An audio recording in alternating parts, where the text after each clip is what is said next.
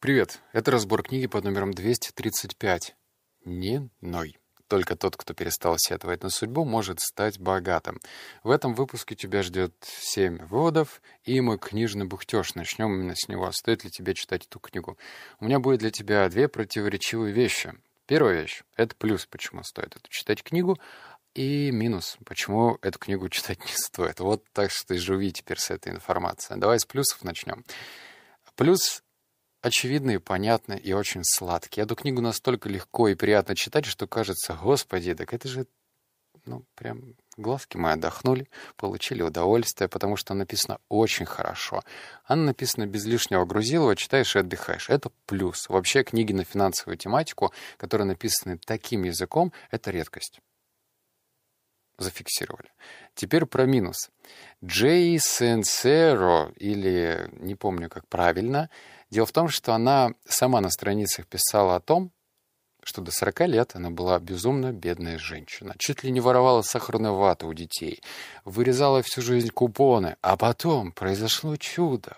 Она написала бестселлер и стала ездить по городам с семинарами.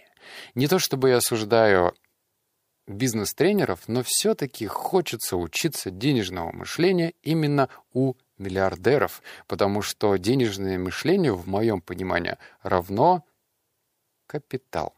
То есть если у человека, скажем, 1 миллион долларов на счету или в какой-то там, ну, вроде как активы, это одна история. И он может научить своему денежному мышлению на 1 миллион долларов. А может денежному мышлению научить миллиардер. И мне кажется, и что-то подсказывает, что в этой информации будет не то чтобы прям пропасть, но подача информации и вообще содержание материала будет разное. И Джейсон Сера все-таки относится к тому типу людей, к первому, про который я сказал, что да, есть капитал, он небольшой, и да, она заработала на тренингах. И есть еще один маленький плюс, который тоже мне важно озвучить. Я все-таки выписал для себя три вывода, которые мне больше всего понравились. И один из этих выводов даже стал моей привычкой. Вот все, такая противоречивая информация. А теперь переходим к выводам, и ты уже сам для себя решишь, а, по кайфу тебе такая книга или нет. Вывод первый. Одна из самых крутых вещей, которые я помню — новые возможности. Идеи и источники дохода стали появляться в моей жизни, стоило мне взять себя в руки. Конечно, они сопутствовали мне всю дорогу, просто я не могла их замечать, поскольку была слишком занята купонами и жалобами. Хочу, чтобы вы поняли. Прямо сейчас вокруг есть все необходимое, что вы, э, что вы перевернули свое финансовое состояние и не просыпались больше в холодном поту и с криками. Вам просто нужно захотеть сделать все, что нужно. Вот такой вот вывод, да? И что же нужно, спросите вы? А вот что. Вам придется чувствовать себя очень-очень-очень некомфортно раз за разом.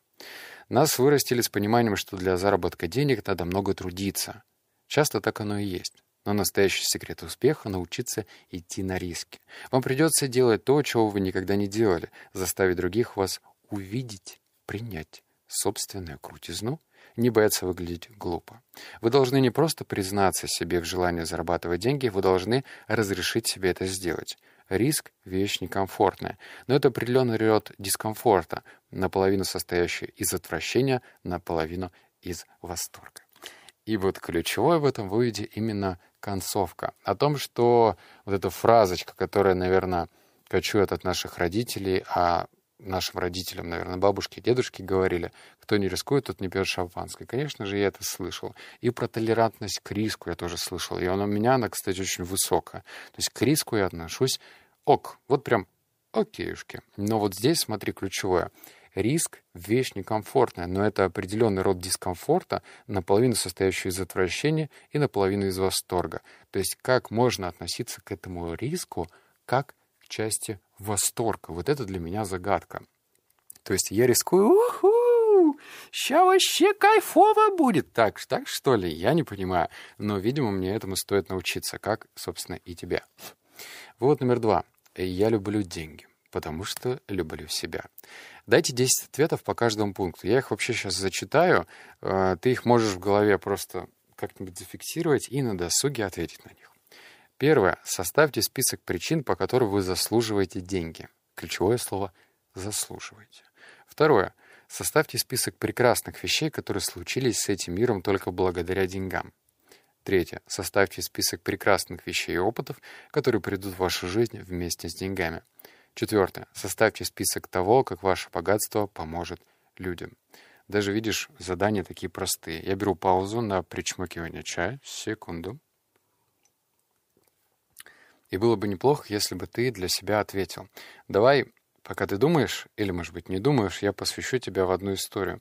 Книги по денежному мышлению я читаю не просто так, и тебе тоже советую их читать, если ты чувствуешь определенный затык. В моем понимании затык следующее. Мне кажется сейчас, что большие деньги равно супербольшие усилия. Я об этом уже говорил в своем подкасте «52 недели одержимости». Там, кстати, я раскрыл эту привычку про денежную мантру. А, значит, вопрос. Вот смотри, предположим, есть человек, зовут его Миша. Зарабатывает он миллион чистыми в месяц. Чистыми. Миша хочет зарабатывать 10 миллионов чистыми в месяц. Вопрос. Что Миша должен сделать, чтобы зарабатывать в 10 раз больше чистыми?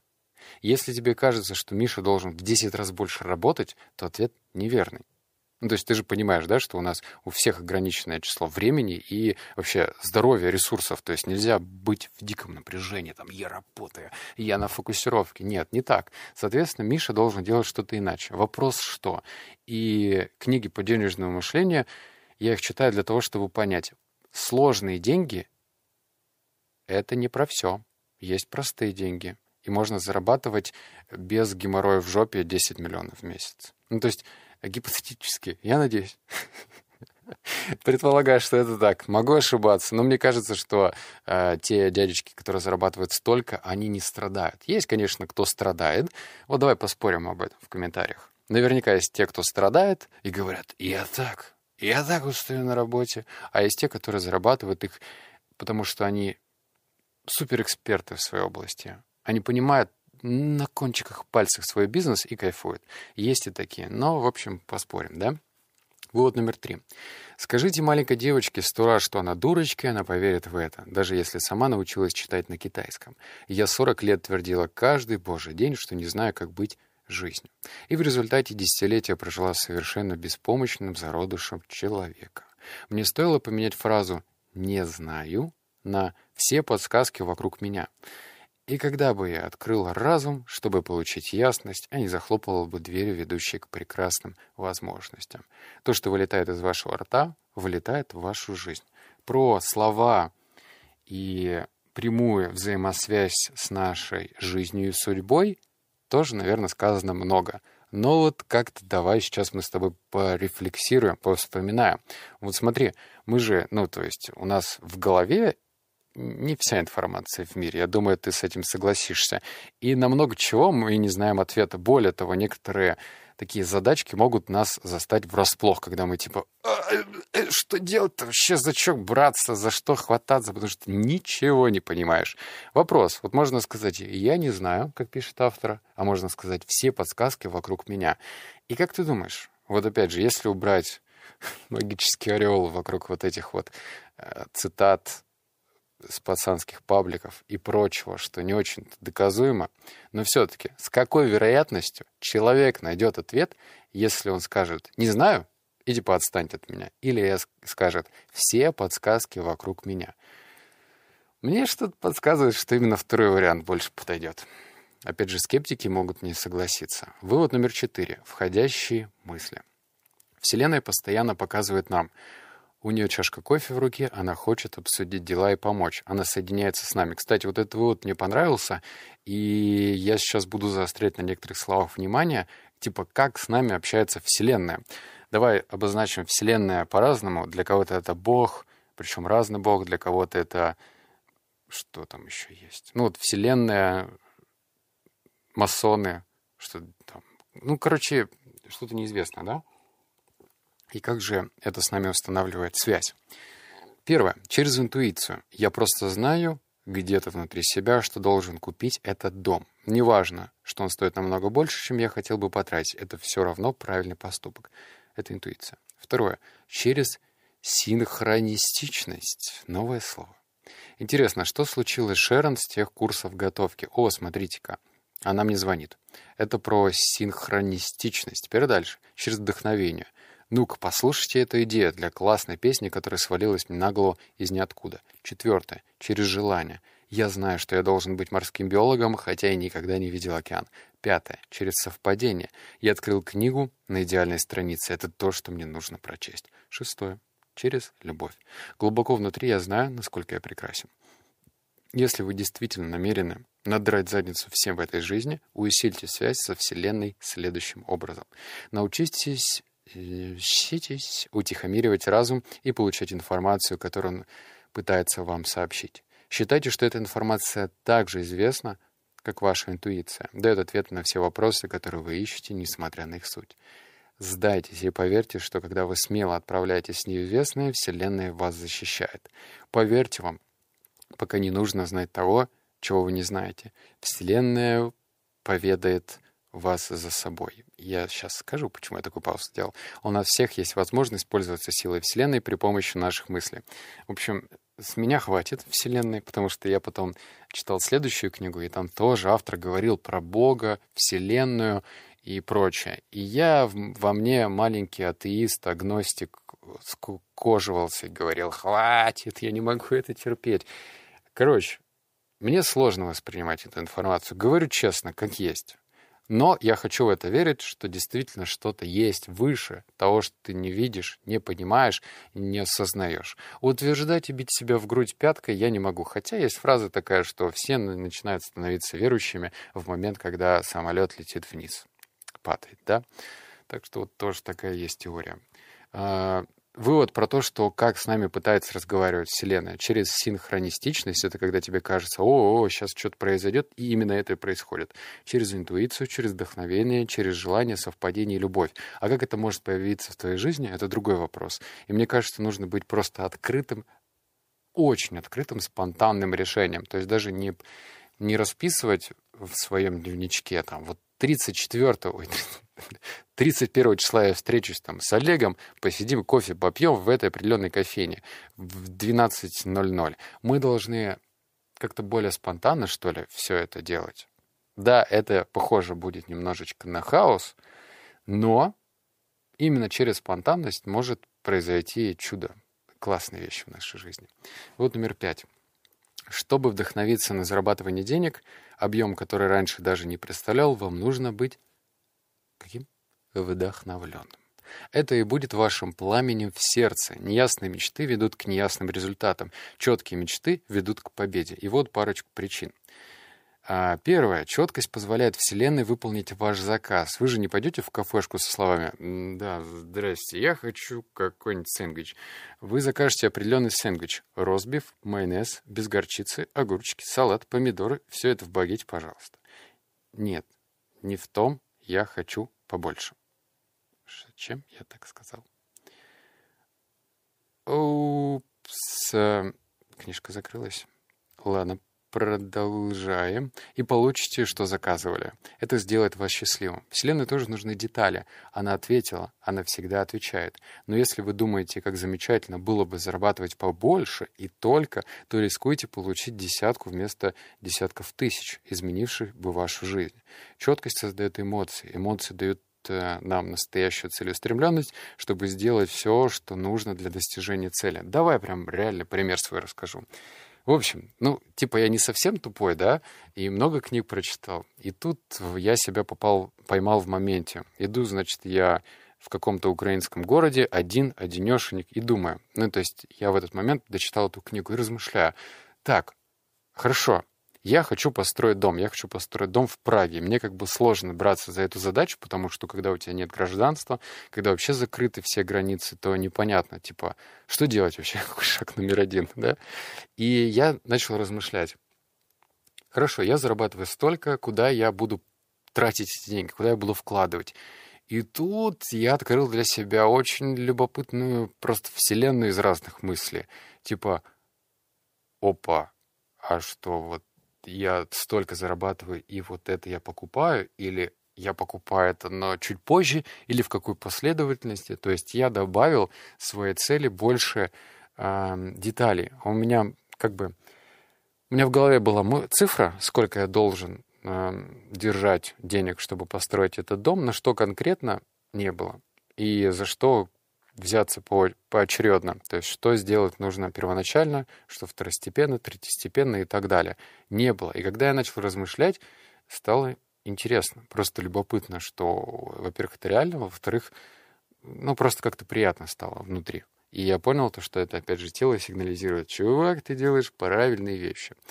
Вот номер шесть. Благодарность позволяет вам поднять энергию для встречи каждого нового опыта. Когда мы благодарны за уроки, полученные в сложных ситуациях, а не расстроены и не жалеете себя, вы поднимаете чистоту и открываетесь для получения более высокочастотных опытов. Вы не повторяете ошибки. Огорчение притягивает огорчение, отрицание держит вас на месте. Но благодарность вытягивает вас из петли низости, показывает новые возможности и освобождает вас. Не знаю, была у тебя подобная ситуация. Ты знаешь, что такое эмоциональная петля? Если нет, я тебе расскажу. Ну, вот представь, у тебя начался какой-то день, ну, вот когда-то у тебя был такой день, и в самом начале что-то пошло не по плану. Кто-то тебе на грудь бил, нахамил, наступил на ногу, э, что-то произошло, в общем, не очень приятное. И дальше происходит интересная спираль. Через час происходит что-то тоже не особо приятное. Через два часа еще раз не особо приятно. Через три часа еще раз. И кажется, что весь день пошел на смарку. Вот это называется негативная петля. И как из нее выбраться, автор предлагает быть благодарными за все. Сложно быть благодарными за все, но автор это делать рекомендует. И здесь, опять же, наверное, решение кроется через повторение. Мантры. И она дает вот эти вот советы по поводу мантр что тебе нужно озвучивать эти мантры. И без улыбки на лице, как я сейчас говорю. Потому что это интимная часть, и она начинает работать, когда ты сам в это веришь. Вот так. А если ты Типа, как я буду благодарен, если вот меня какой-то мудила подрезал на дороге, я опоздал на работу, и начальник меня выговорил и лишил меня премии. А вот да, даже за это можно быть благодарным. Потому что ты можешь порефлексировать, понять, что, а может быть, тебе вообще нужно вставать пораньше чтобы, не знаю, там, часть времени заниматься саморазвитием, больше потянуть свою область в плане тайм-менеджмента, чтобы в дальнейшем не опаздывать, или, например, ездить по другой дороге. В общем, много интересных умозаключений тебе могут прийти, но только после того, когда ты будешь благодарен тому, что уже с тобой стряслось. Вот. Ну-ка напиши в комментарии, как тебе такое, а? И вывод номер семь, он будет тоже практичный, и он классный. Посмотрите на список привычек, которые вы должны выработать, если еще не, успе... э, если еще не успели. Короче, успешные люди, вот их привычки. Я сейчас буду читать, а ты фиксируй. Успешные люди рискуют, придерживаются принятых решений, ставят границы, делятся, работают с умом, ходят в духовный спортзал, то есть читают книги по саморазвитию, упражняются, медитируют, работают в группах, контроль над разумом, делегирует полномочия, постоянно учатся, фокусируются, тренируют терпение, окружают себя крутыми людьми, обсуждают идеи, а не других людей. Упав, поднимаются, не сдаются, знают, что происходит вокруг, знают, что происходит с их финансами, дисциплинированы и пунктуальны. Я, в общем, последнее время ушел в крайность, и я теперь делегирую почти все. Мне становится уже даже немного странно я чувствую себя каким-то ненужным, потому что я все делегирую, вообще все. Вот прям все, я смотрю на список своей задачи, понимаю, дай-ка я ее разобью на четыре части и делегирую вот это этому человеку, вот это этому, вот это тому, тому, тому, и еще ассистент у меня принят эту задачу и даст не только в момент выбора принятия решений. И это, наверное, правильно. Точнее, не наверное, это точно правильно, потому что задача предпринимателя — мыслить стратегически, а не выполнять работу то здесь, то там, то сям, то пям, шпям, крям. Вот. Ну, это моя точка зрения, потому что либо ты таргетолог, либо ты продавец, либо ты маркетолог, либо СММщик, либо вот мне в детстве говорили, что ты дворником станешь с моими оценками, либо ты дворник, да? Вот, ни тот, ни пятый, ни десятое. Такие выводы получились. Я, кстати, скачал все-таки по итогу книгу «Нельзя». Она про привычки. Я хочу понять, а может быть, автор мне что-нибудь даст полезного, но я прочитаю позже, может быть, через месяца три, так что жди. Все, обнял, поцеловал, заплакал. Услышимся с тобой в следующем подкасте. Пока.